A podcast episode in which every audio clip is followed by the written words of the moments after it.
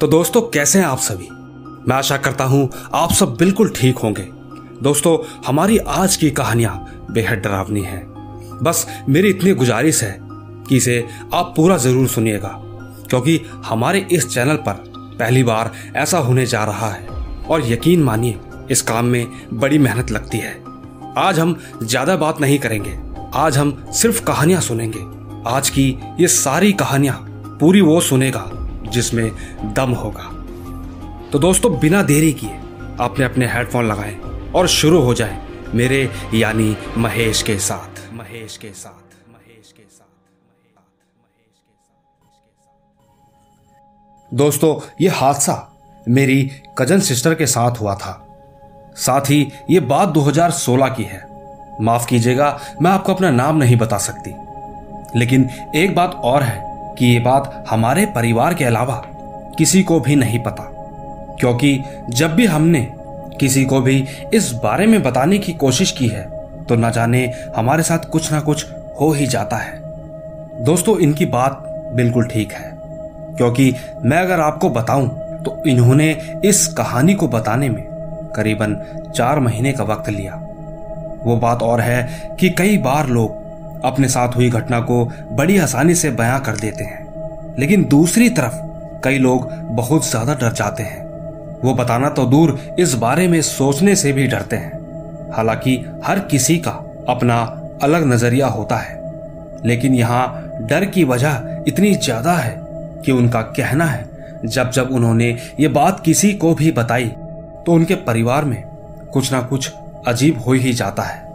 पर आज ये कहानी मैं आपको इसीलिए सुना रहा हूँ क्योंकि उनका मकसद हम सभी की भलाई है। यही सोचकर उन्होंने हमें ये कहानी भेजी है। वो चाहती है कि जो गलती इनकी बहन से हुई, वो गलती कभी कोई और अपनी ज़िंदगी में ना करे। साथ ही दोस्तों, कहानी के दौरान उन्होंने काफ़ी बातों को सामने नहीं रखा।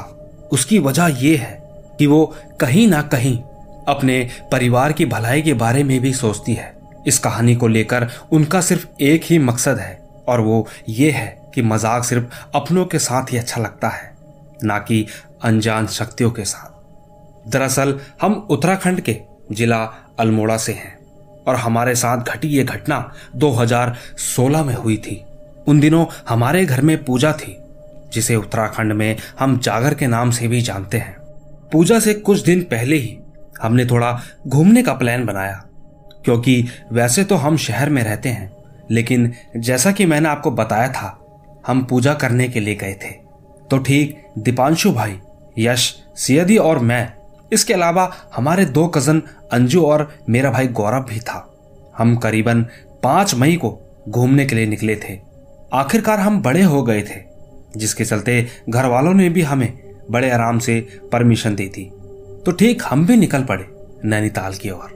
दोस्तों, वैसे हम कई बार साथ में पहले भी घूम चुके हैं, लेकिन उस दौरान जो हमसे गलती हुई, ठीक उसी की वजह से, यकीन मानिए, हमारी फैमिली आज तक परेशान है। पाँच मई को हमारा पूरा दिन ट्रेवल में निकल गया। थकान की वजह से उस दिन हम कहीं घूमने नहीं गए। उस दिन हमने होटल के रूम में बातें करके ही वक्त बिताया। हम सब मिलकर अगले दिन की प्लानिंग कर रहे थे। ये सब बातें चल ही रही थी कि अचानक बातों को लेकर हमारा टॉपिक अब भूतों पर आ चुका था। वैसे ये हॉरर स्टोरी सुनने का काम हम काफ़ी समय से कर रहे थे। सच कहूँ तो हम सबका विश्वास मानो इन चीज़ों पर कभी था ही नहीं। इसी के चलते हमने भी कुछ ऐसा करने की कोशिश की, जिसके ज़रिए हम एक तरह का मानो इंजॉय कर सकें। वैसे वो होता है कभी कभी मन करता है कि ऐसा करके देखें, पर डर भी लगता है। लेकिन उस समय हम काफ़ी लोग थे, और फिर सबकी बातें एंड ऑल। फ़िलहाल हम सबसे बड़ी सियादी थी। वो हम सभी में से बहुत बहादुर थी। वो शुरू से ही इन चीज़ों पर ज़्यादा भरोसा नहीं करती थी। लेकिन हमने उन्हें बड़ा फोर्स किया कि कल आप बाल खोलकर और परफ्यूम लगाकर जंगल में जाना।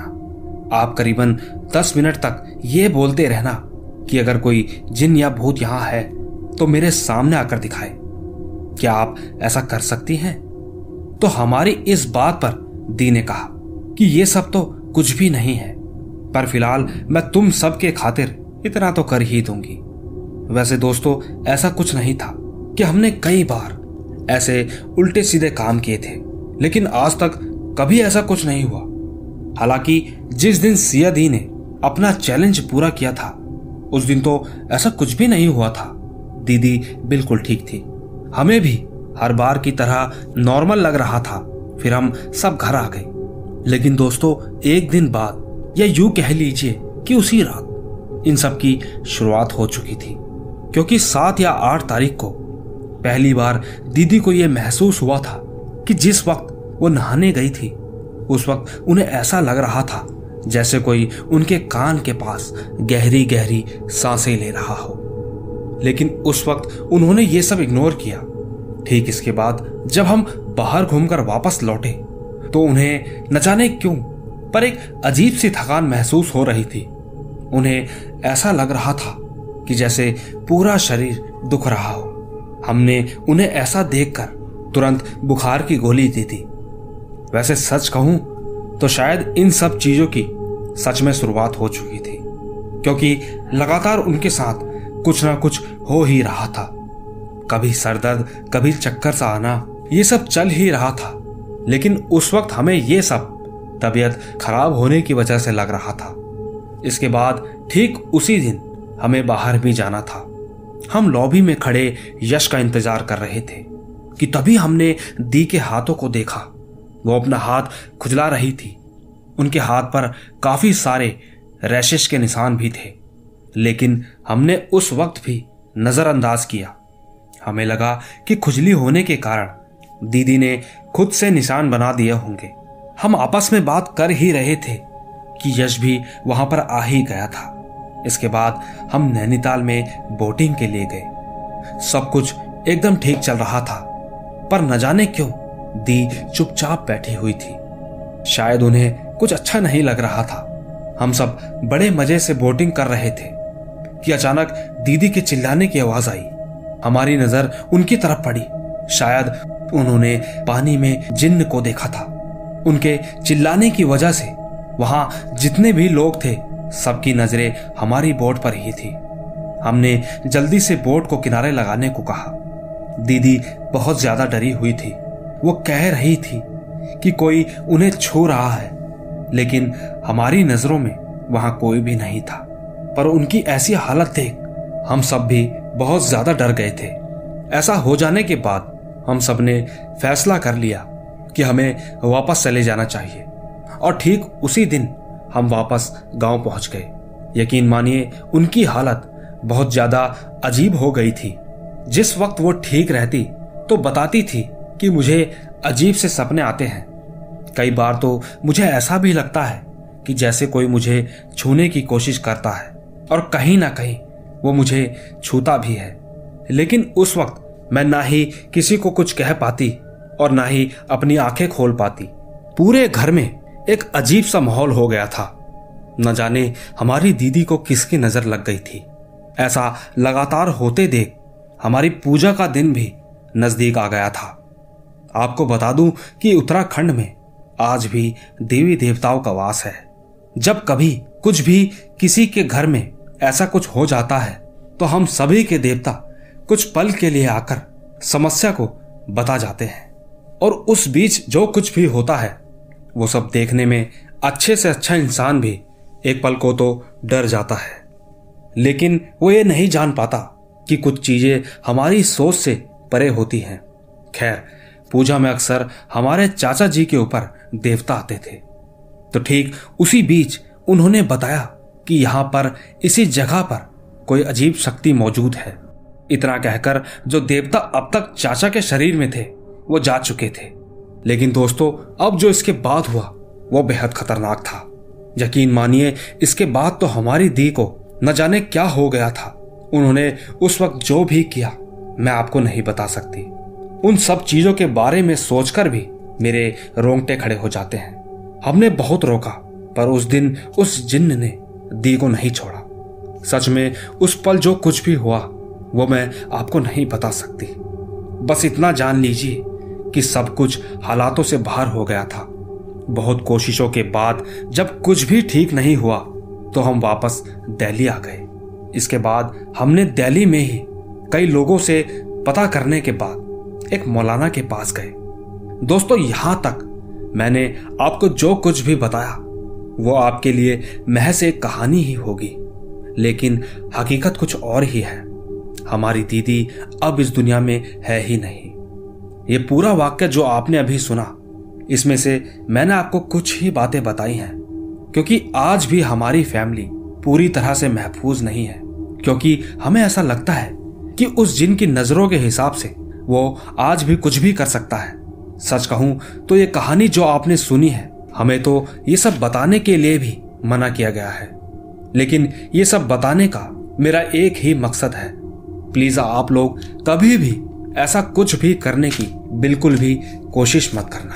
कोशिश मत करना। कोशिश मत करना। तो दोस्तों, देखा आपने, मैंने अपनी कई वीडियो में कहा है कि हमें हर चीज़ का सम्मान करना चाहिए। और बात रही इनके सम्मान की तो ना ही ये हमें दिखती है और ना ही हमें जानबूझकर कोई नुकसान पहुंचाती है।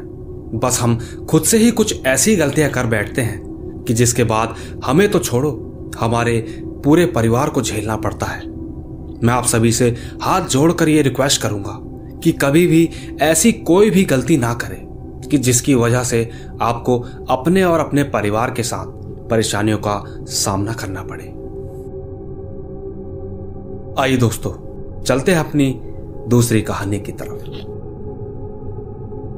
दोस्तों, मैं आपको अपना नाम नहीं बताना चाहता, लेकिन मेरे साथ बीती, मैं आपको एक ऐसी घटना के बारे में बताना जा रहा हूँ, जिसके बारे में मैं आज भी सोचता हूँ तो मेरी रूह काँप जाती है। ये कहानी लॉकडाउन से पहले की है, जो मेरे साथ ही घटी हुई है। आज से तकरीबन एक साल पहले, जनवरी 2020 में। वैसे मैं दिल्ली का रहने वाला हूँ, और मेरी उम्र 20 साल है। एक दिन मैं अपने पापा के दोस्त, उनके बेटे की शादी में गया था, और मौसम भी ठंड का था। बाहर काफ़ी ठंड लग रही थी। उस वक्त आप लोग दिल्ली का मौसम तो जानते ही हो, शादी दिल्ली में महरौली के एक फार्म हाउस पर थी। वैसे जो लोग नहीं जानते तो बता दूँ कि महरौली में कितनी सारी इमारतें हैं। जो कि किसी खंडर की तरह दिखती है। उस दिन मैंने बहुत ज़्यादा परफ्यूम लगाया हुआ था, क्योंकि परफ्यूम मुझे पहले से ही बहुत पसंद था।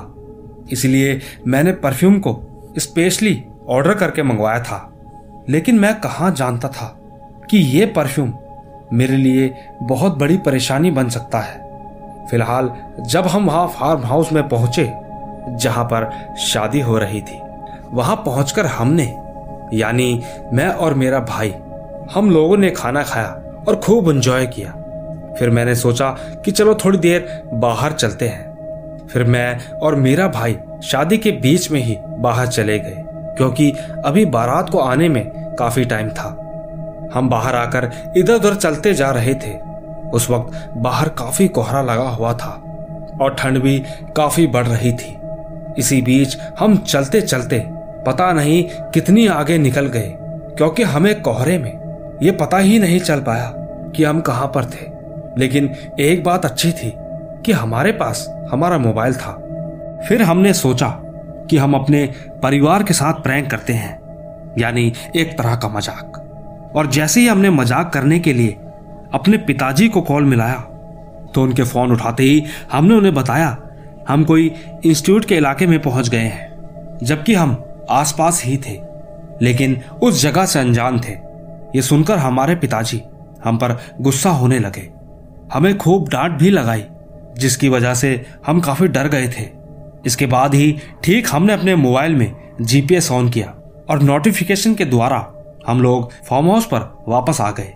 हमारे वहाँ पहुँचते पहुँचते हमने देखा कि वहाँ बारात भी आ गई थी। इसके बाद हम अपने पूरे परिवार के साथ जाकर खड़े हो गए। हैरानी की बात तो ये थी कि हमारे परिवार वालों ने हमें बिल्कुल भी नहीं डांटा। लेकिन जिस जगह हम कोहरे में निकल गए थे, पूरी जगह लंबे पेड़ों से भरी थी। सच कहूँ तो वहाँ से आने के बाद कुछ दिनों तक तो सब कुछ ठीक चल रहा था। पर तीन या चार दिन से मुझे जब मैं रात को अपने बिस्तर पर लेटता तो अचानक कुछ अजीब सा महसूस होने लगता, जैसे कि कोई मुझे कमरे के दरवाजे से देख रहा हो। ऐसा प्रतीत होता था जैसे किसी की परछाई या यूँ कहें, काला साया। कभी कभी तो मानो ऐसा लगता था कि जैसे कोई चीज़ मेरे बगल में ही खड़ी हो। लेकिन मैं फिर भी इन सब चीज़ों पर बिल्कुल ध्यान नहीं देता था। इन सब के बाद मैं डर के मारे बस लेटा ही था और सोने की कोशिश भी कर रहा था। लेकिन अचानक मेरे कानों में किसी के पायल की आवाज़ आने लगी। सच कहूँ तो मुझे बहुत डर लग रहा था। लेकिन फिर भी मैंने चुपचाप अपनी चद्दर ओढ़ी और मैं सोने की कोशिश करने लगा। शायद मुझे नींद आ चुकी थी और मुझे उसी बीच एक सपना भी आया। मैंने किसी औरत को एक अजीब सी साड़ी पहने देखा था। वो बहुत खतरनाक तरीके से नाच रही थी। मैं सब देख के और ज़्यादा घबरा गया। उसका चेहरा मैं आपको नहीं बता सकता, लेकिन उस वक्त मुझे ऐसा लग रहा था जैसे सब कुछ मेरी आँखों के सामने हो रहा हो। शायद इससे ज़्यादा और कुछ मैं नहीं देख सकता था। वो तो भगवान का शुक्र था कि अचानक मेरी आँख खुल गई। मैं एकदम से उठकर अपने बेड पर बैठ गया। मैंने जल्दी से पानी का जग उठाया और पानी पीते पीते ये सोचने लगा कि आखिरकार ये सब था क्या? यकीन मानो, इसके बाद से ही मेरी तबीयत पहले से ज़्यादा खराब होने लगी। अचानक मेरे सीने में एक भारीपन सा महसूस होने लगा। ऐसा लगने लगा मानो जैसे कोई मेरे ऊपर बैठ गया हो। मैं उन सब चीज़ों को महसूस ही कर रहा था कि दर्द मेरा अचानक इतना बढ़ गया कि मैं सहन तक नहीं कर पाया और वहीं बेहोश हो गया। इसके बाद मुझे होश तो आया, लेकिन मैं होश में नहीं था। इसी तरह एक दिन मेरी तबीयत इतनी ज़्यादा खराब हो गई कि घर वालों को एंबुलेंस बुलानी पड़ी। तब जाकर मेरे घर वालों ने मुझे एंबुलेंस के ज़रिए मैक्स हॉस्पिटल ले गए। वहाँ मुझे इमरजेंसी में भर्ती करवाना पड़ा। वहाँ पहुंचकर तुरंत डॉक्टरों ने मेरे सारे टेस्ट किए। उस वक्त रिपोर्ट सारी नॉर्मल थी। इसके बाद डॉक्टर ने कहा कि तुम घर जा सकते हो। कोई ऐसी बड़ी कोई खास बीमारी नहीं। तुम ठीक हो, हम तुम्हें आराम से घर भेज देते हैं। फ़िलहाल उन्होंने मुझे उसी दिन डिस्चार्ज भी कर दिया। बस उन्होंने एक ही बात कही कि घर जाने के बाद एक बार आप अपने आप को कार्डियोलॉजिस्ट के पास ज़रूर दिखवा लीजिएगा। सब कुछ हो जाने के बाद मैं वापस घर आ गया। घर वापस पहुँचने के बाद मेरे पिताजी ने मुझे उस डॉक्टर को दिखाया। उसने भी टेस्ट लिया। यकीन मानिए, उस टेस्ट में भी रिपोर्ट नॉर्मल थी। इसके बाद तो मेरे कुछ भी समझ नहीं आ रहा था। लेकिन हैरानी की बात यह थी कि सारे डॉक्टर्स भी कंफ्यूज थे कि आखिर ऐसा क्या है जो हमें भी समझ में नहीं आ रहा है। मेरी तबीयत दिन पर दिन बिगड़ती जा रही थी। धीरे धीरे मेरा वज़न भी कम होने लगा था। इसी बीच जब मैं सुबह सुबह नहाने गया तो मैंने शीशे में अपनी गर्दन की तरफ़ देखा।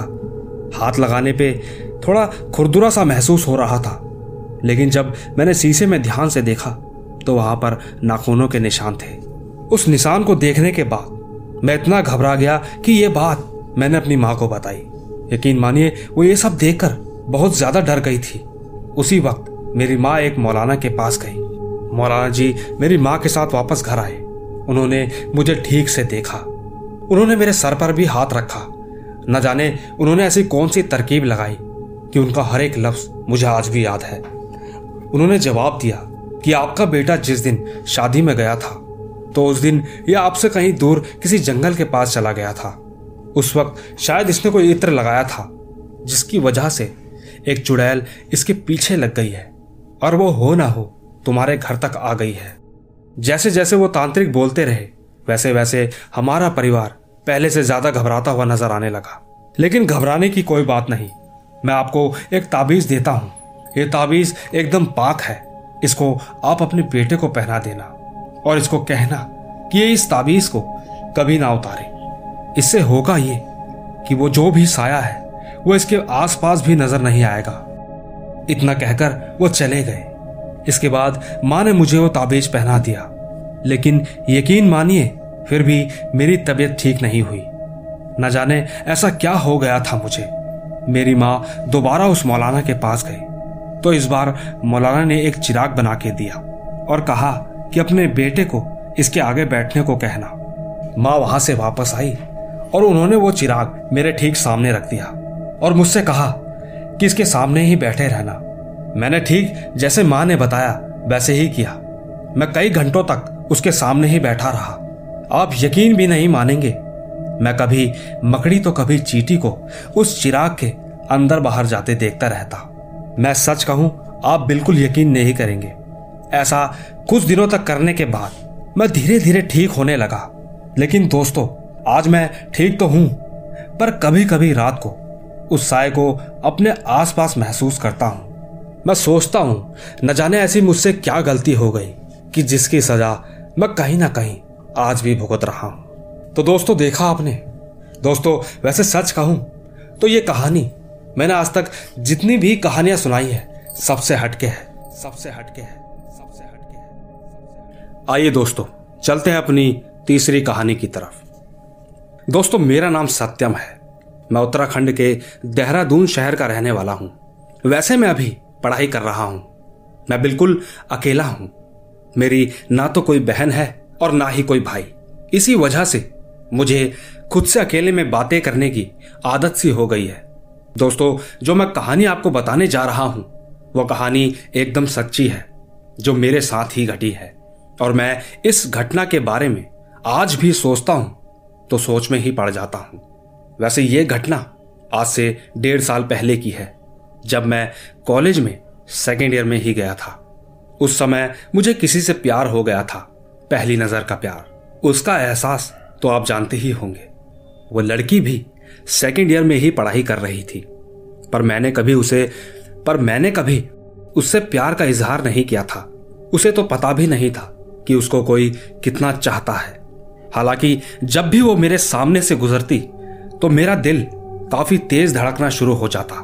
वो दिखने में बेहद खूबसूरत थी। इसीलिए मैं उसको अपने दिल की बात कभी बोल ही नहीं पाया था।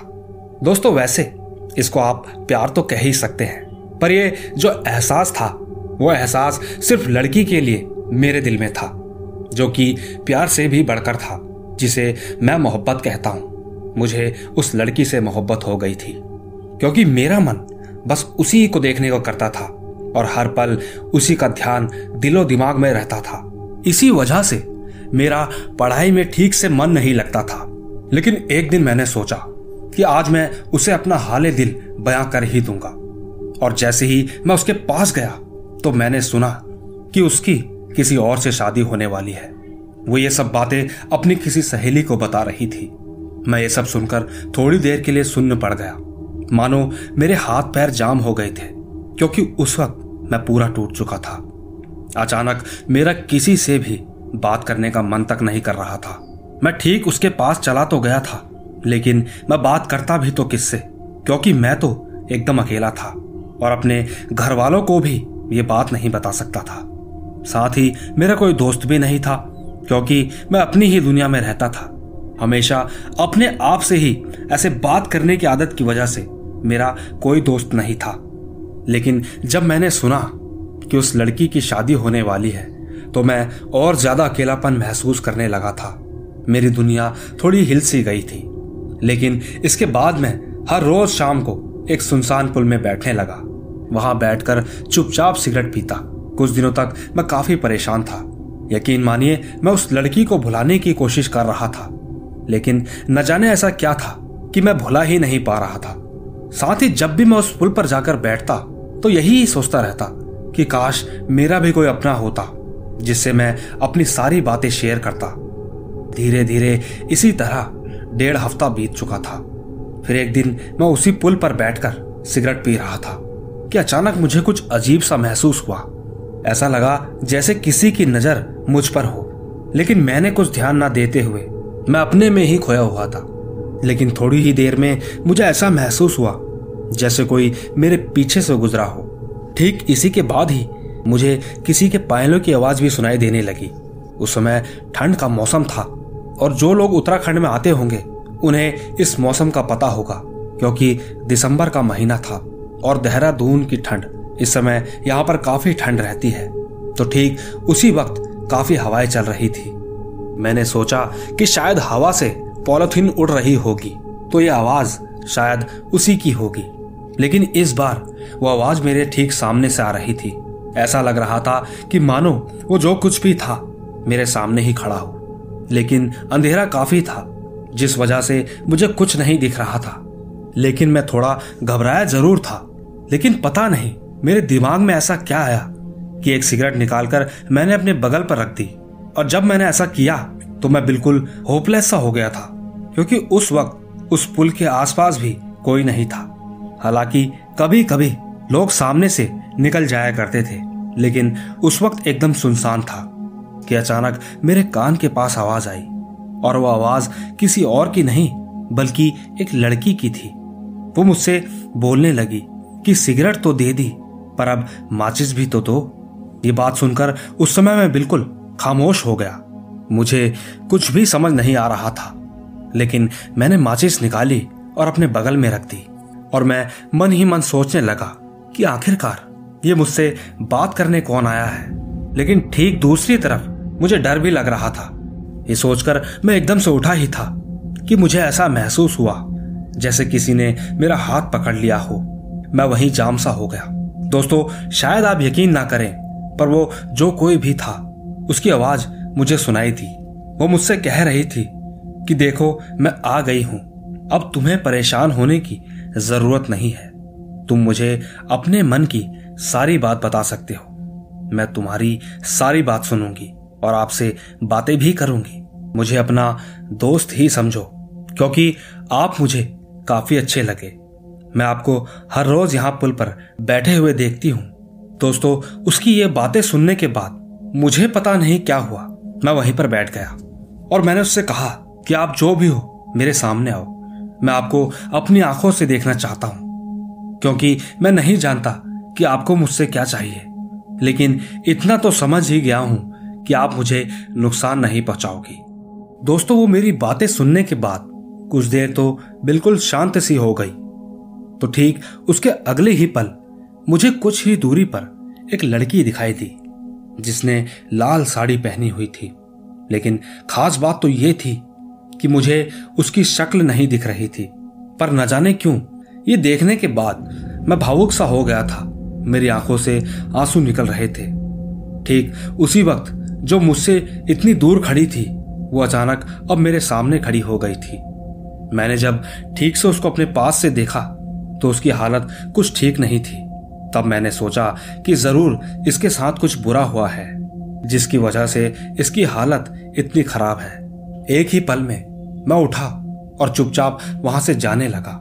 पता नहीं क्यों, पर मैं अपने आप को रोक नहीं पाया। दूसरी तरफ़ उसके बारे में भी जानना चाहता था, मगर ऐसा नहीं हो पाया।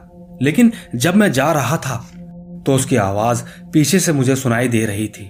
वो मुझसे कह रही थी कि मैं आपसे मिलने ज़रूर आऊँगी, और मैं नहीं चाहती कि आपको मेरी वजह से कोई तकलीफ़ हो। इसीलिए मैं आपको अपने से दूर कर रही हूँ। वैसे भी इस पुल पर कई लोग आते हैं, लेकिन आप वो पहले इंसान हो जो यहाँ पर आए हो और मुझसे बातें भी की। मुझे बहुत अच्छा लगा। मैं हमेशा आपके साथ रहूँगी। आप मुझे बहुत अच्छे लगते हो। मैं आपको चाहने लगी हूँ। दोस्तों, उसने इतना ही बोला था कि पुल खत्म हो गया और मैं चुपचाप अपने घर चला गया। पूरी रात मैं इन सब के बारे में सोचता रहा और फिर मैं दोबारा उस पुल के पास गया। तो पुल से पहले एक दुकान पड़ती थी। मैं उस दुकान पर गया। मैंने दुकानदार से पूछा कि इस पुल में बहुत कम लोग आते हैं। आखिर ऐसा क्या राज है इस पुल का? तब जाकर उस दुकानदार ने कहा, लोग इस पुल पर नहीं जाते हैं। यहाँ पर कुछ ऐसी घटनाएँ हुई है, जिसकी वजह से लोग यहाँ पर कम ही आते जाते हैं। आज से तकरीबन आठ साल पुरानी बात है। एक लड़की थी, वो काफ़ी दुखी लग रही थी और वो ठीक इसी पुल पर बैठी थी। उसने अचानक अपने हाथों की नस काट ली। यहीं पर और फिर इसी पुल पर उसकी तड़पते तड़पते मौत हो गई। मौत के बाद उस लड़की की जाँच हुई तो पता चला कि वो किसी लड़के से बहुत प्यार करती थी। लेकिन उस लड़के ने कभी उसे प्यार ही नहीं किया। उल्टा उसके साथ गलत काम किया था, जिस वजह से वो पूरे शहर में बदनाम हो गई थी। वो इस बदनामी और लड़के के धोखे को बिल्कुल भी सहन नहीं कर पाए, इसीलिए उसने यहाँ पर सुसाइड कर लिया था। लेकिन यहाँ से जो भी लड़का गुजरता है, चाहे वो दिन हो या रात, वो उस लड़के को बहुत मारती है और कभी कभी इतना ज़्यादा मारती है कि वो लड़का हॉस्पिटल तक पहुँच जाता है। वो यहाँ से गुजरने वाले हर लड़के पर अपना गुस्सा निकालती है। अपने साथ हुए धोखे का बदला वो हर लड़के से लेती है। बोलते बोलते दुकानदार ने यह भी कहा कि तुम पहले ऐसे लड़के हो जो हर रोज पुल पर जाते हो और वहाँ से ठीक ठाक वापस भी आ जाते हो। हम लोग तो उस पुल पे सिर्फ़ दिन के समय ही जाते हैं। वो भी तब जब हम चार पाँच लोग होते हैं। दोस्तों, मैं उस दुकानदार की बातें सुनकर काफ़ी डर गया था। मेरा उस पुल पर जाने का बिल्कुल मन नहीं किया। मैंने उस दुकान से कुछ खाने के लिए लिया और बचे हुए पैसों से एक सिगरेट और एक माचिस ली और उस पुल से वापस घर की तरफ़ आ गया। यकीन मानिए, उस रात मेरे सपनों में वही पुल दिखाई दिया था और ठीक वो लड़की भी दिखाई थी, जो कि बहुत खुश थी। वो मेरा लिया हुआ खाने का सामान और सिगरेट का सेवन कर रही थी। इसी बीच कब सुबह हो गई, मुझे पता ही नहीं चला। लेकिन वो सपना मुझे अच्छी तरह याद था, और ठीक उसके अगले दिन ही उसी पुल पर शाम के वक्त गया। मैं चुपचाप वहाँ पर बैठकर सिगरेट पी रहा था, और एक सिगरेट मैंने साइड में रख दी।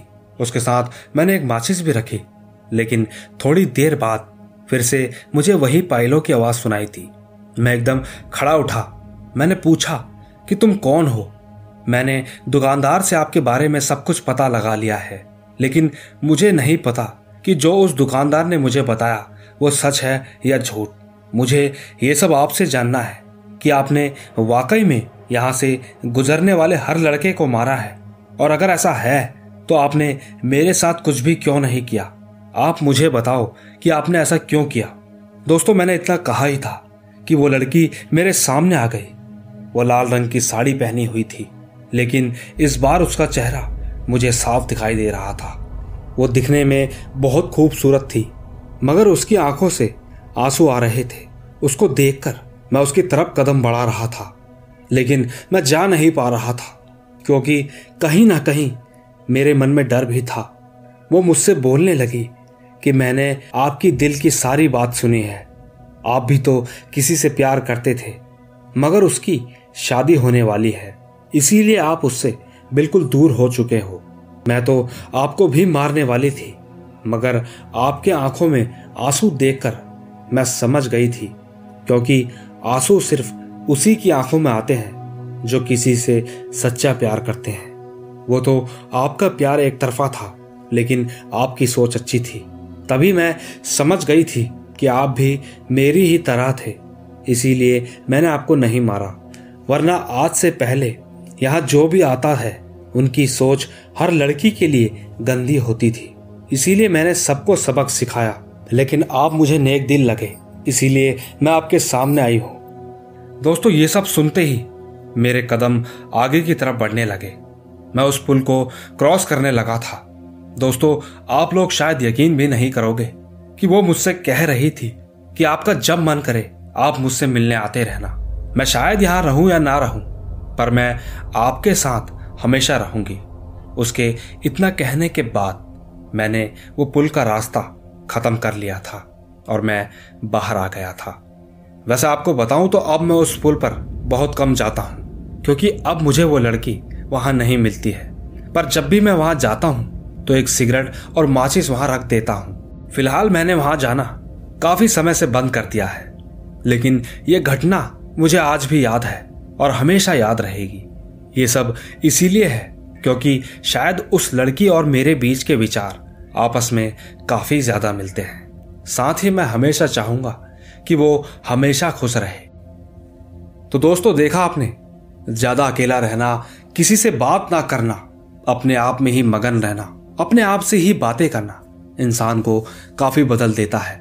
मैं ये तो नहीं कहता कि उनके साथ जो भी हुआ, वो बिल्कुल सच है। लेकिन ऐसा हो सकता है कि कई बार जब इंसान ज़्यादा अकेला पड़ जाता है और एक ही चीज़ को बार बार सोचता है तो कहीं ना कहीं अपने मन में ही कुछ कहानी बना लेता है। हो सकता है कि शायद अकेला रहने की वजह से उनके साथ ऐसा हुआ हो। बाकी आप लोग तो हैं, आप कमेंट में ज़रूर बताइएगा कि आखिर उनके साथ हुआ क्या था, हुआ क्या था, हुआ क्या था। आइए दोस्तों चलते हैं अपनी चौथी कहानी की तरफ़। नमस्कार दोस्तों, मेरा नाम बरिंदर कुमार है। मैं पंजाब के जलंधर का रहने वाला हूँ। मैं पेशे से फिजियोथेरेपिस्ट हूँ। और आज मैं आपको एक ऐसी कहानी बताने जा रहा हूँ, जो कि मेरे साथ साथ मेरी बीवी के साथ भी घट चुकी है। मैं और मेरी वाइफ हम दोनों पिछले 16 सालों से पंजाब के जलंधर में किराए के मकान में रहते हैं। लेकिन ये बात उस टाइम की है, जब हमारे पास इन्वर्टर नहीं हुआ करता था। उस वक्त हमें गर्मियों में बाहर छत पर सोना पड़ता था। तो ठीक, अब मैं आपको अपने साथ घटी एक घटना के बारे में बताने जा रहा हूँ। उस वक्त हम रोज गर्मियों में छत पर सोते थे। वहाँ पर उस वक्त सारे लोग ही अपनी अपनी छतों पर ही सोया करते थे। तो ठीक हर रोज की तरह हम खाना खाकर छत पर सोने चले गए। कि समय ज़्यादा हो जाने के कारण मैं और मेरी वाइफ ने आपस में काफ़ी देर तक बातचीत की। थोड़ी देर बाद हम फिर सो गए, लेकिन मैं एक चारपाई पर सोया था। उस वक्त लगभग रात के बारह बज चुके थे। मुझे अचानक कुछ अजीब सा महसूस हुआ तो मेरी आँख एकदम से खुल गई। मैंने खड़े होकर इधर उधर देखा तो मुझे कुछ भी नज़र नहीं आया। अपना वहम समझकर मैं दोबारा सो गया। सोते ही कुछ देर के बाद मुझे कुछ ऐसा महसूस हुआ, जैसे कि कोई चारपाई पर बैठा हो, क्योंकि मुझे अपनी चारपाई पर दबाव पड़ता महसूस हो रहा था। मैं ये सब दोबारा देखने के लिए जैसे ही उठ रहा था तो मैं उठ ही नहीं पाया। मानो किसी ने मुझे पकड़ रखा हो। उस वक्त मैं पूरी ताकत से कोशिश करने लगा, लेकिन तब भी मैं अपने आप को हिला तक नहीं पा रहा था। पैर भी मानो वहीं पर जम गए हो। लेकिन मैंने सोचा कि अपनी वाइफ को जगाऊं, पर मेरे हाथ पैर बिल्कुल भी नहीं हिल रहे थे। ऐसा एहसास हो रहा था जैसे कि किसी ने मुझे पूरी चारपाई पर बाँध दिया हो। बहुत कोशिशों के बाद मैं अपनी वाइफ को जगा पाया और वो जाग गई। इसके बाद मैं उसे जैसे ही कुछ बता पाता, न जाने क्यों, पर मैं कुछ बोल नहीं पाया। वो इतनी नींद में थी कि वो वापस सो गई, लेकिन वो जो कुछ भी था वो दोबारा फिर से मेरे पास आकर चारपाई पर बैठ गया। लेकिन मैं बस महसूस ही कर पा रहा था। मुझे कुछ भी दिखाई नहीं दे रहा था। यकीन मानिए, ऐसा कई बार, कई रातों को होता रहा। इन सबसे मैं काफ़ी डर गया था। लेकिन मुझे सुकून था कि अभी तक किसी को कोई नुकसान नहीं हुआ था। लेकिन दूसरी तरफ़ मुझे रात में सोने में भी डर लगने लगा था। कई रात तो मुझे ऐसा ही महसूस होता था जैसे कि कोई मेरा गला घोट रहा हो या किसी चीज़ से मेरा कोई गला दबा रहा हो। लेकिन कुछ दिन बाद ऐसी ही घटना बिल्कुल हमारी ही तरह हमारे पड़ोस में रह रही एक लड़की के साथ घटी। तो वो भी रात को अपने परिवार के साथ, ठीक वो भी रात को अपने परिवार के साथ छत पर सोया करती थी। उस वक्त करीबन रात के दो बज रहे होंगे। हमें अचानक एक लड़की की ज़ोर ज़ोर से चिल्लाने की आवाज़ आई। फिर हम सब लोग जो भी छत पर सोते थे, सारे लोग उस लड़की की छत पर इकट्ठा हो गए। हम सबने मिलकर उससे पूछा कि क्या हुआ बेटा? तुम इतनी ज़ोर ज़ोर से क्यों चीख रही हो? हमने उसे होश में लाने के लिए कहा कि हम सब तुम्हारे साथ हैं। लेकिन शांत होने के बाद जब वो ठीक हुई तो उसने हमें जो बताया, वो सुनकर हमारे रोंगटे खड़े हो गए।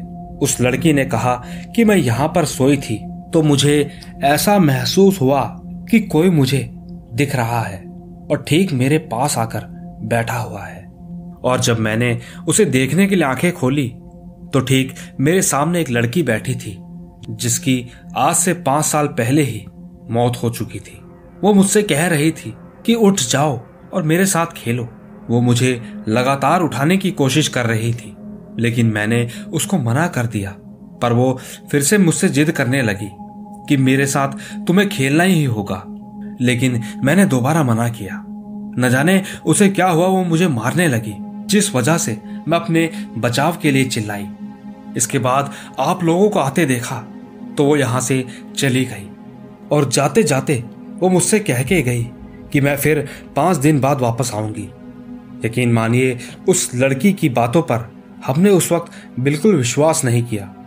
लेकिन एकदम मेरी नज़र उस लड़की के चेहरे और गर्दन पर पड़ी, जहाँ पर साफ़ साफ़ उस लड़की के नाखूनों के निशान थे, जो कि उसके चेहरे पर साफ़ साफ़ नज़र आ रहे थे। ये सब मैंने वहाँ आए लोगों को भी दिखाया। ठीक उसी वक्त सबने उसकी शक्ल को ध्यान से देखा। सब लोग काफ़ी डर गए थे। किसी के भी मुँह से आवाज़ तक नहीं निकल रही थी। ये सब हो जाने के बाद लड़की के परिवार वाले भी काफ़ी घबरा गए थे। उन्होंने उस घर को खाली करना ही ठीक समझा। दोस्तों, ये बिल्कुल सच्ची आप बीती है। इसको मज़ाक में ना ले। लेकिन अब मैं आपको अपनी वाइफ के साथ घटी एक सच्ची घटना के बारे में बताऊँगा। एक दिन की बात है, मैं सुबह सुबह करीबन नौ बजे मैं अपनी वाइफ के साथ बाइक पर क्लिनिक जा रहा था। तो एक जगह रेड लाइट क्रॉस करते वक्त अचानक मेरी वाइफ ज़ोर से चिल्लाने लगी। वो कहने लगी थी कि, बाइक रोको, मुझे घबराहट हो रही है, साथ ही चक्कर भी आ रहा है। लेकिन मैंने अपनी बाइक नहीं रोकी। मैंने बाइक धीरे धीरे चलाते हुए अपने क्लिनिक पर ही आकर रोकी। वहाँ पहुंचकर मैंने अपनी वाइफ का ब्लड प्रेशर नापा तो पता चला कि लो था। इसके बाद मेरी वाइफ ने उसी क्लिनिक पर थोड़ी देर आराम किया, लेकिन तब भी उसे कोई फ़र्क नहीं पड़ा। जब उसकी सेहत में कोई बदलाव नहीं हुआ तो हम लोग वहाँ से हॉस्पिटल चले गए। वहाँ के डॉक्टर ने कुछ दवाइयाँ लिखी, जिसे हमने वहीं आसपास से ले लिया था। इसके बाद मैंने अपनी वाइफ को घर छोड़ दिया और मैं फिर से अपनी क्लिनिक पर आ गया। दोस्तों, दिन में तो सब कुछ ठीक रहा, मगर जब शाम हुई तो मेरी वाइफ का फ़ोन आया। उसने कहा कि आप जल्दी से घर आ जाइए। मैंने तुरंत पूछा कि क्यों, क्या हुआ? तो उसने मुझे बताया कि मुझे बहुत डर लग रहा है और ऐसा महसूस हो रहा है कि जैसे इस घर के अंदर कोई मौजूद है या फिर कोई मेरे पीछे खड़ा है। ये सुनने के तुरंत बाद मैंने अपना क्लिनिक बंद किया और मैं तुरंत घर के लिए निकल गया। लेकिन मानिए, जैसे ही मैं घर पहुँचा तो दरवाज़ा खुला हुआ था। इसके बाद जब मैं अंदर गया तो मैंने देखा कि मेरी वाइफ एक कोने में बैठी हुई थी। वो बहुत ज़्यादा डरी और सहमी सी लग रही थी। लेकिन जब उसने मुझे अपने सामने देखा तो वो अचानक मेरे गले से लगकर रो रही थी। वो मुझसे कह रही थी कि मुझे बहुत डर लग रहा है। उस वक्त रात का समय था। मैं कुछ भी समझ नहीं पा रहा था। आखिरकार मैं कहाँ जाऊँ? मैंने ज़्यादा ना सोचते हुए मेरे माता पिता को कॉल मिलाया, जो कि उस वक्त गाँव में ही रहते थे। उनके फ़ोन उठाते ही मैंने उन्हें सारी बात बताई। तो उन्होंने कहा कि आज की रात तुम जैसे तैसे निकालने की कोशिश करो। कल सुबह होते ही यहाँ से गाँव के लिए निकल जाना। माता पिता की ये बात सुनकर मैंने सोचा कि सुबह होते ही गाँव को निकल जाएँगे। लेकिन एक तरफ़ मेरी वाइफ थी कि बस डरते ही जा रही थी। वो सिर्फ़ एक ही बात कह रही थी कि तुम्हारे पीछे कोई खड़ा है और वो मुझे अपने पास बुला रहा है। मैंने अपनी वाइफ को काफ़ी समझाया कि यहाँ मेरे अलावा कोई नहीं है। मैं तुम्हारे पास ही हूँ। चलो तुम चुपचाप सो जाओ, इतना कहकर। जैसे तैसे रात बीत चुकी थी और धीरे धीरे सुबह हो गई थी। मैं बिल्कुल तैयार था गाँव जाने के लिए और मैंने अपनी गाड़ी निकाल ली। उसमें बैठकर हम लोग अपने गाँव के लिए निकल गए थे। दोस्तों, मैं आपको बता दूँ कि मेरा गाँव हिमाचल में है और जलंधर से हिमाचल की दूरी कम से कम ढाई घंटे का सफ़र है। तो ठीक, जब मैं गाड़ी चला रहा था तो मुझे कुछ ऐसा महसूस हो रहा था कि मानो मेरी गाड़ी में जैसे काफ़ी भार रखा हो, वो काफ़ी भारी सी हो गई थी। लेकिन मैंने इन सब चीज़ों पर ध्यान न देते हुए जैसे तैसे अपने गाँव के नज़दीक पहुँच गया। लेकिन फिर भी हमें वहाँ से अपने गाँव तक जाने के लिए एक घंटे की दूरी तय करनी थी और ठीक वही रास्ते में एक बाबा ने अपना मंदिर अपने घर में ही बनाया हुआ था। वहाँ कोई बाबा झाड़ फूक मंत्र करता था। वो भी उसी घर के रास्ते में पड़ता था। तो गाड़ी चलाते चलाते मुझे ऐसा लगा कि रास्ते में मेरी वाइफ का कोई गला घोट रहा हो। उसे बहुत ज़्यादा तकलीफ़ हो रही थी। वो सांस तक नहीं ले पा रही थी। मैं फिर बहुत ज़्यादा घबरा गया।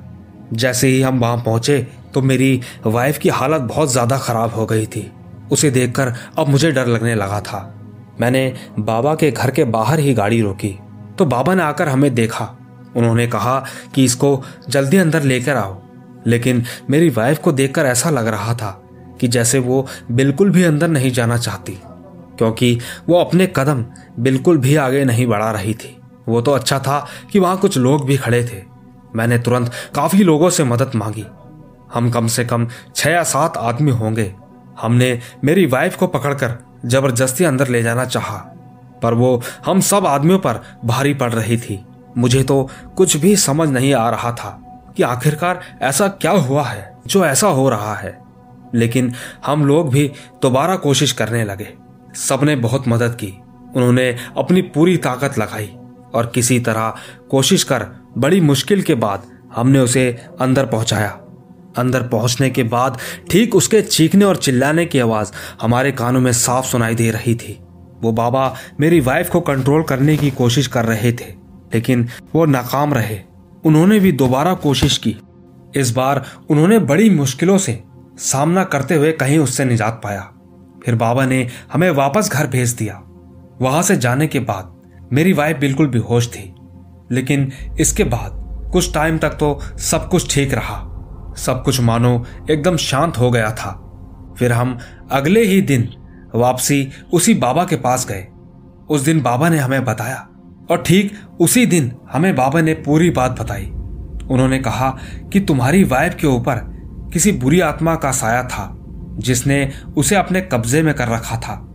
लेकिन मैंने उस आत्मा को तुम्हारी वाइफ के शरीर से निकाल दिया है। अब वो बिल्कुल ठीक है। तुम्हें बिल्कुल घबराने की ज़रूरत नहीं है। अब तुम अपने घर जा सकते हो। बाबा की ये बात सुनकर मुझे भी कुछ कुछ ठीक लग रहा था, क्योंकि जिस रात मैं उसे घर लाया था, उसके बाद से सब कुछ ठीक ही था। ऐसा लग रहा था मानो जैसे कुछ हुआ ही ना हो। यकीन मानिए, अब मेरी वाइफ ठीक है। मैंने कई बार भगवान का शुक्र अदा किया और कहा कि, हे भगवान, आपने हमें इतनी बड़ी मुसीबत से बाहर निकाल दिया। हमारे दिन आराम से कटने लगे थे।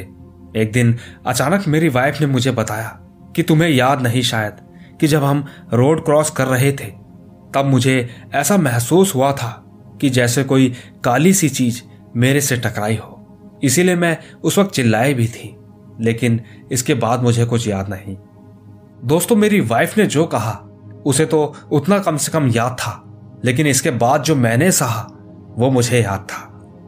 पर शुक्र है, आज हम दोनों ठीक हैं। सच कहूँ तो बस मैं दुआ करूँगा कि आज के बाद कभी भी ऐसी चीज़ों का सामना ना हो, क्योंकि जब इनका सामना होता है तो इंसान इंसान नहीं रहता, बल्कि एक तरह का पागल बन जाता है। बस यही थी मेरी कहानी। तो दोस्तों, देखा आपने, इंसान कई बार अपनी समझ से नहीं चल पाता, क्योंकि उसे मालूम ही नहीं होता। कि अब आगे क्या होने वाला है। पर भगवान का शुक्र है कि जितना इंसान का दिमाग चलता है, वो कम से कम कुछ तो करने की कोशिश करता है। आइए दोस्तों, चलते हैं अपनी अगली कहानी की तरफ़। दोस्तों, मेरा नाम रीना कपूर है और मैं दिल्ली की ही रहने वाली हूँ। लेकिन आज मैं आपको अपने साथ हुई एक घटना के बारे में बताना चाहती हूँ, जिसे मैं आज भी सोचकर बहुत ज़्यादा डर जाती हूँ। ये बात तब की है जब मेरी उम्र 16 साल की थी। इस उम्र में अक्सर लोग पढ़ाई करते हैं।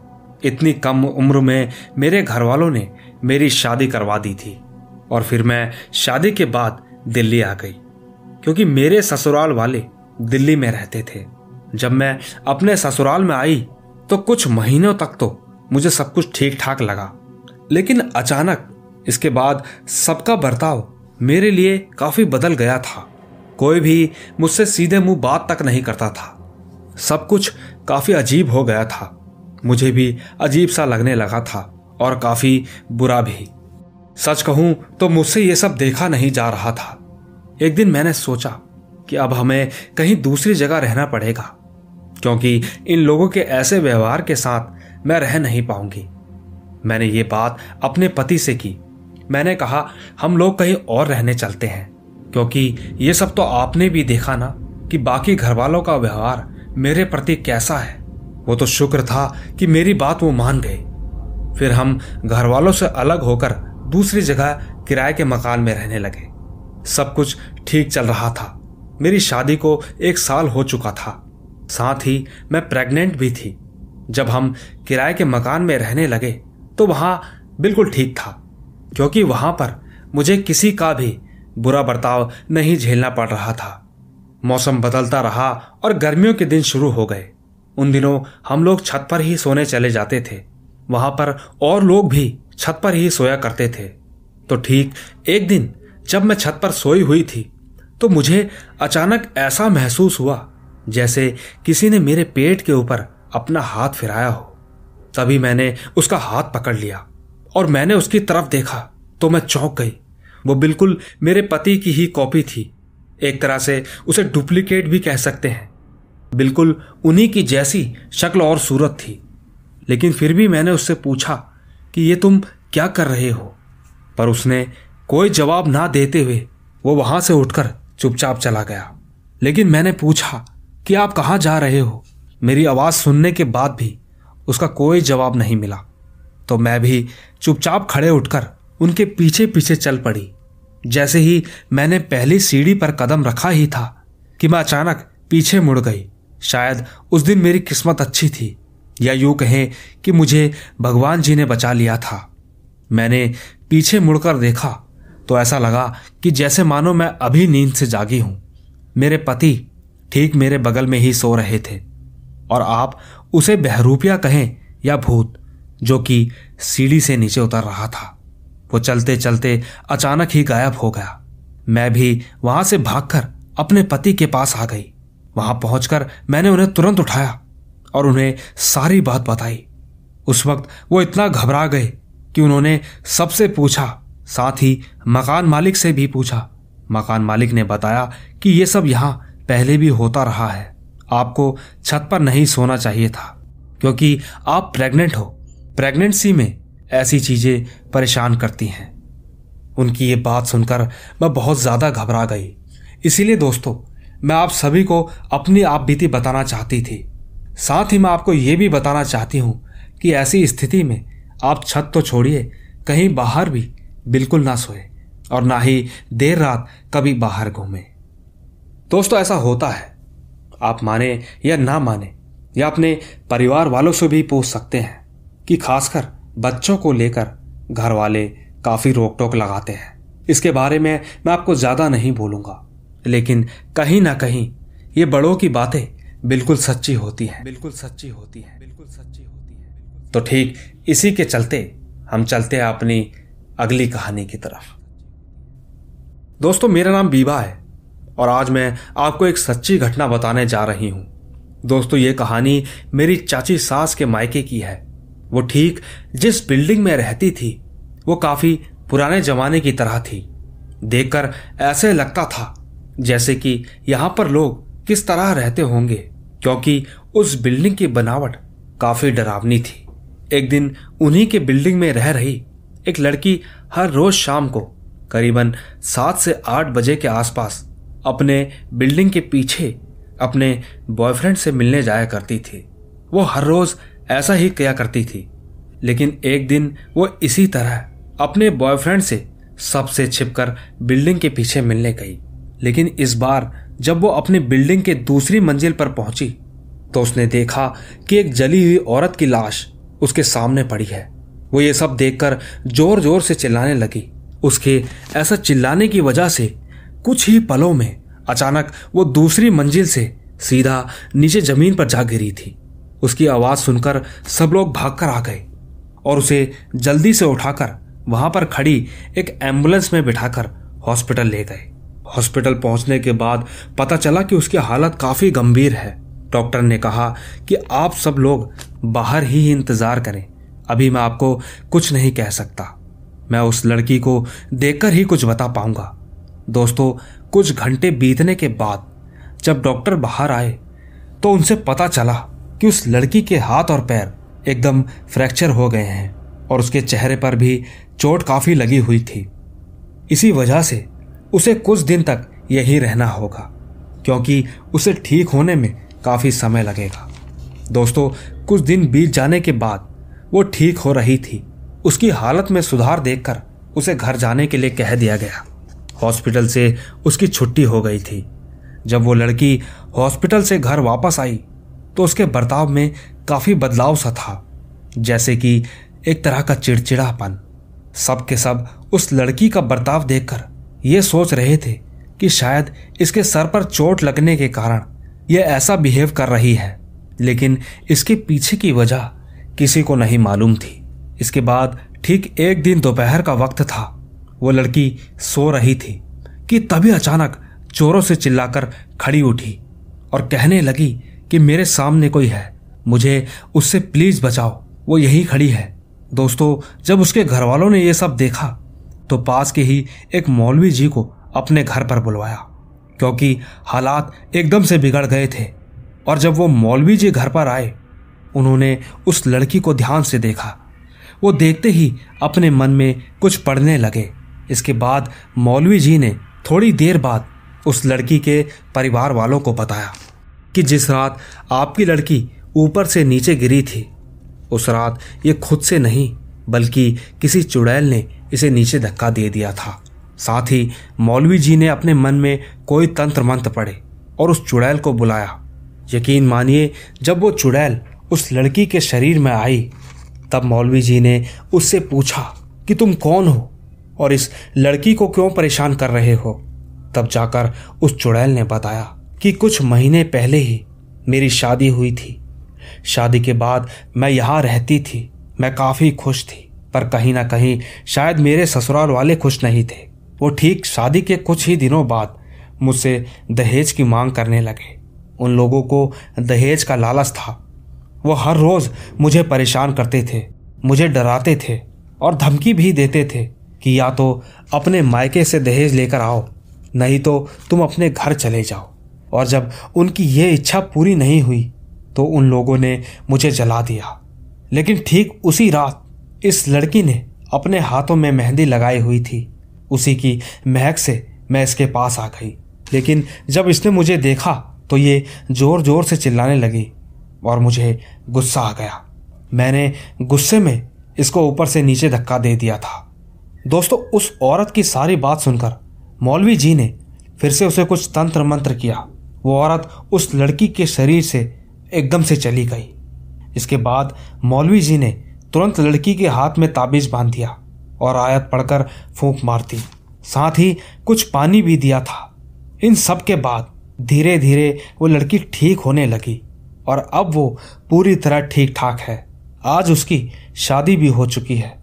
यकीन मानिए, अब वो काफ़ी खुश है। दोस्तों, कब किसके साथ क्या हो जाए? ये कोई नहीं कह सकता। पर आप यकीन मानिए, जब भी किसी के साथ कुछ होता है तो वो बेहद खतरनाक होता है, खतरनाक होता है, खतरनाक होता है, खतरनाक आइए दोस्तों, चलते हैं अपनी अगली कहानी की तरफ़। हेलो दोस्तों, मेरा नाम प्रासिक गायकवाड़ है और मैं महाराष्ट्र, मुंबई का रहने वाला हूँ। और आज मैं ये कहानी आप लोगों के सामने बताने जा रहा हूँ। दोस्तों, ज़रूरी बात यह है कि यह कहानी मेरे अंकल जी ने मुझे बताई है। उनका कहना है कि ये बिल्कुल सच्ची घटना है। दोस्तों, ये वाक्य हाल ही में फरवरी का है। दरअसल, मेरे अंकल जी को ऑफ़िस के किसी काम से नवी मुंबई जाना था।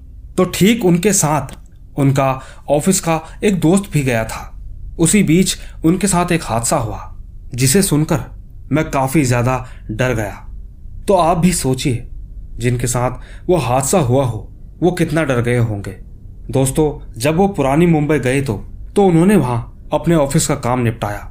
वो इधर उधर घूमने भी गए। सब कुछ ठीक चल रहा था। वो जिस दिन वहाँ से वापस आ रहे थे तो उन्हें काफ़ी देर हो चुकी थी। इसीलिए उन्हें रेलवे स्टेशन भी पहुँचना था। उस वक्त काफ़ी रात हो चुकी थी और ठीक वहाँ के ट्रेन का समय भी काफ़ी लंबा था। उस समय ट्रेनें भी काफ़ी कम चल रही थी।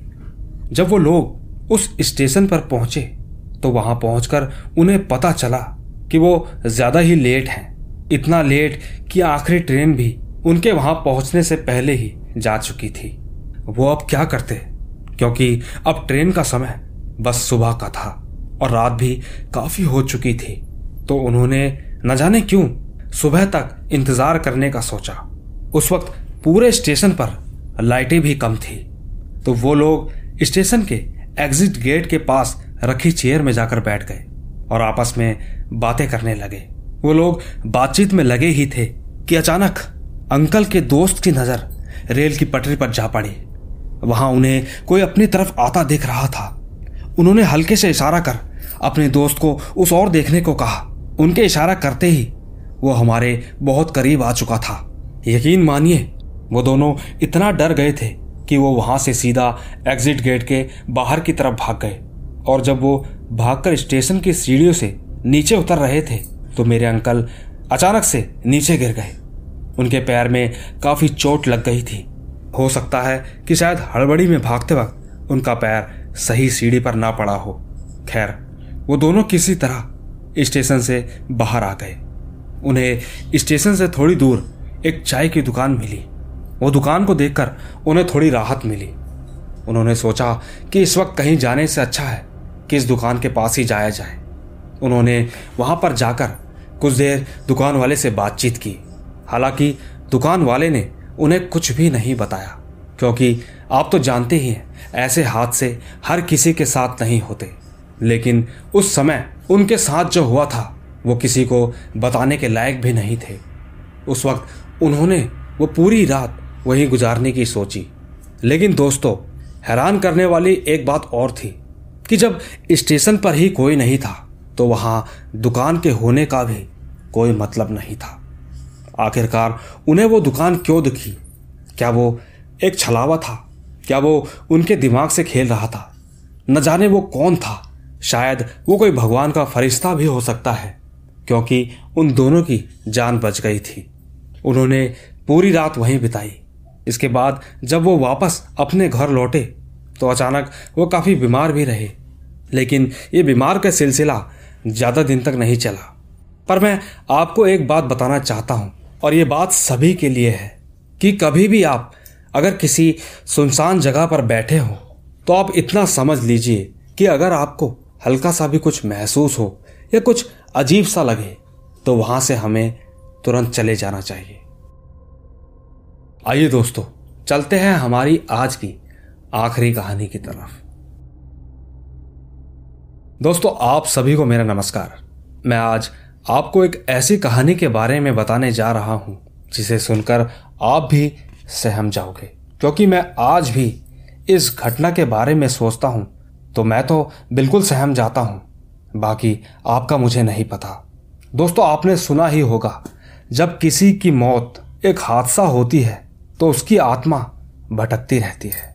वैसे दोस्तों, मेरा नाम मोहम्मद जासीम है और मैं झारखंड के जमशेदपुर का रहने वाला हूँ। ये बात तब की है जब मेरी उम्र पंद्रह साल की थी और मेरे घर वाले टिस्को कंपनी नाम के एक फ्लैट में रहते थे। लेकिन उस अपार्टमेंट में एक हादसा हुआ था, जिसके बारे में कोई भी नहीं जानता। यहाँ तक कि मेरे परिवार वाले भी नहीं। यकीन मानिए, उसी अपार्टमेंट के सेकंड फ्लोर वाली मंजिल में एक औरत जल के मर गई थी। ऐसा वहाँ के आस पड़ोस के लोग बताते थे। उनका कहना था कि कई बार लोगों ने उस औरत की पायल की आवाज़ भी सुनी थी, जो कि अक्सर रातों में सुनाई देती थी। और ठीक हमारे बगल वाले फ्लैट से, और ठीक उस वक्त बगल वाले फ्लैट में दो इंजीनियर स्टूडेंट भी किराए पर रहते थे। अक्सर उनका खाना होटल से आया करता था और रात का खाना ज़्यादातर साढ़े बारह बजे तक आता था, क्योंकि वो लोग अपने सारे काम करके देर रात तक अपने फ्लैट पर आते थे। एक रात उन लोगों के रात का खाना किसी कारण नहीं आ पाया तो दूसरे दिन उन्होंने उस वेटर से पूछा, जो कि उनका लंच लेकर आया था। उन्होंने कहा कि कल रात तुम हमारे लिए खाना क्यों नहीं लाए? तो उस होटल के वेटर ने कहा कि, सर जी, मैं आप लोगों के लिए खाना लेकर आया था तो मैंने आपके रूम के बाहर किसी औरत को देखा, जिसके लंबे लंबे घने बाल थे। वो अपने बाल खोलकर खड़ी थी। उसे देखकर अचानक मैं डर गया और वहाँ से सीधा भाग गया। यकीन मानिए, अभी भी मैं इतना डरा हुआ हूँ कि मुझे अपने साथ एक और स्टाफ के आदमी को लाना पड़ा। दोस्तों, इसके बाद उन्होंने चुपचाप प्लेट रखी और वहाँ से चले गए। उनके खाना देने के बाद जो इंजीनियरिंग के स्टूडेंट थे, उन्होंने सोचा कि आखिर कौन औरत होगी। हमें तो आज तक कुछ पता ही नहीं था। चलते हैं, किसी से पता करवाते हैं। इसके बाद वो दोनों अपने आसपास के बगल वाले रूम से पता करने लगे। तब जाकर किसी ने उन्हें बताया कि जिस फ्लैट में तुम लोग रहते हो, उसी की दूसरी मंजिल में एक औरत रहती थी, जिसका नाम स्मृति था। हो ना हो, ये उसी की आत्मा है। वहाँ वो तेईस साल पहले जल के मरी थी। तभी से उसकी आत्मा भटकती रहती है। ठीक उस रात तुम्हारे होटल के स्टाफ को भी उसी की आत्मा दिखाई दी थी। हो सकता है कि शायद तुम्हें भी वही दिखाई दी हो। ऐसा हम हकीकत में नहीं कह रहे, ना ही हमारा कोई मकसद है तुम्हें डराने का। लेकिन हमने भी ऐसा सुना था। इसीलिए आपने पूछा तो हमने बता दिया। बाकी हमारे साथ ऐसा कुछ नहीं होता। दोस्तों, उनके इतना कहने के बाद उन दोनों ने आखिरकार एक सही फैसला लिया और वो फैसला ये था कि उन्होंने उसे जल्द ही खाली कर दिया, क्योंकि वो समझ चुके थे कि बेकार में परेशानी मोल लेना किसी खतरे से कम नहीं है। और मेरी माने तो उन्होंने बिल्कुल ठीक किया, क्योंकि जो चीज़ दिखाई ही नहीं देती, उस चीज़ से कैसा बैर। लेकिन एक बात तो आपको मैं ज़रूर कहूँगा कि अगर कोई चीज़ दिखाई नहीं देती, लेकिन आपको मेरी आवाज़ सुनाई तो देती है तो इसी तरह अगर आपको कहानी अच्छी लगी हो तो इसे लाइक, शेयर और कमेंट तो ज़रूर कीजिएगा, क्योंकि आपको पता ही है, मैं आपका कमेंट में हमेशा इंतज़ार करता हूँ। बाकी मैं तो आपसे मिलता ही रहूँगा। तब तक के लिए बाय बाय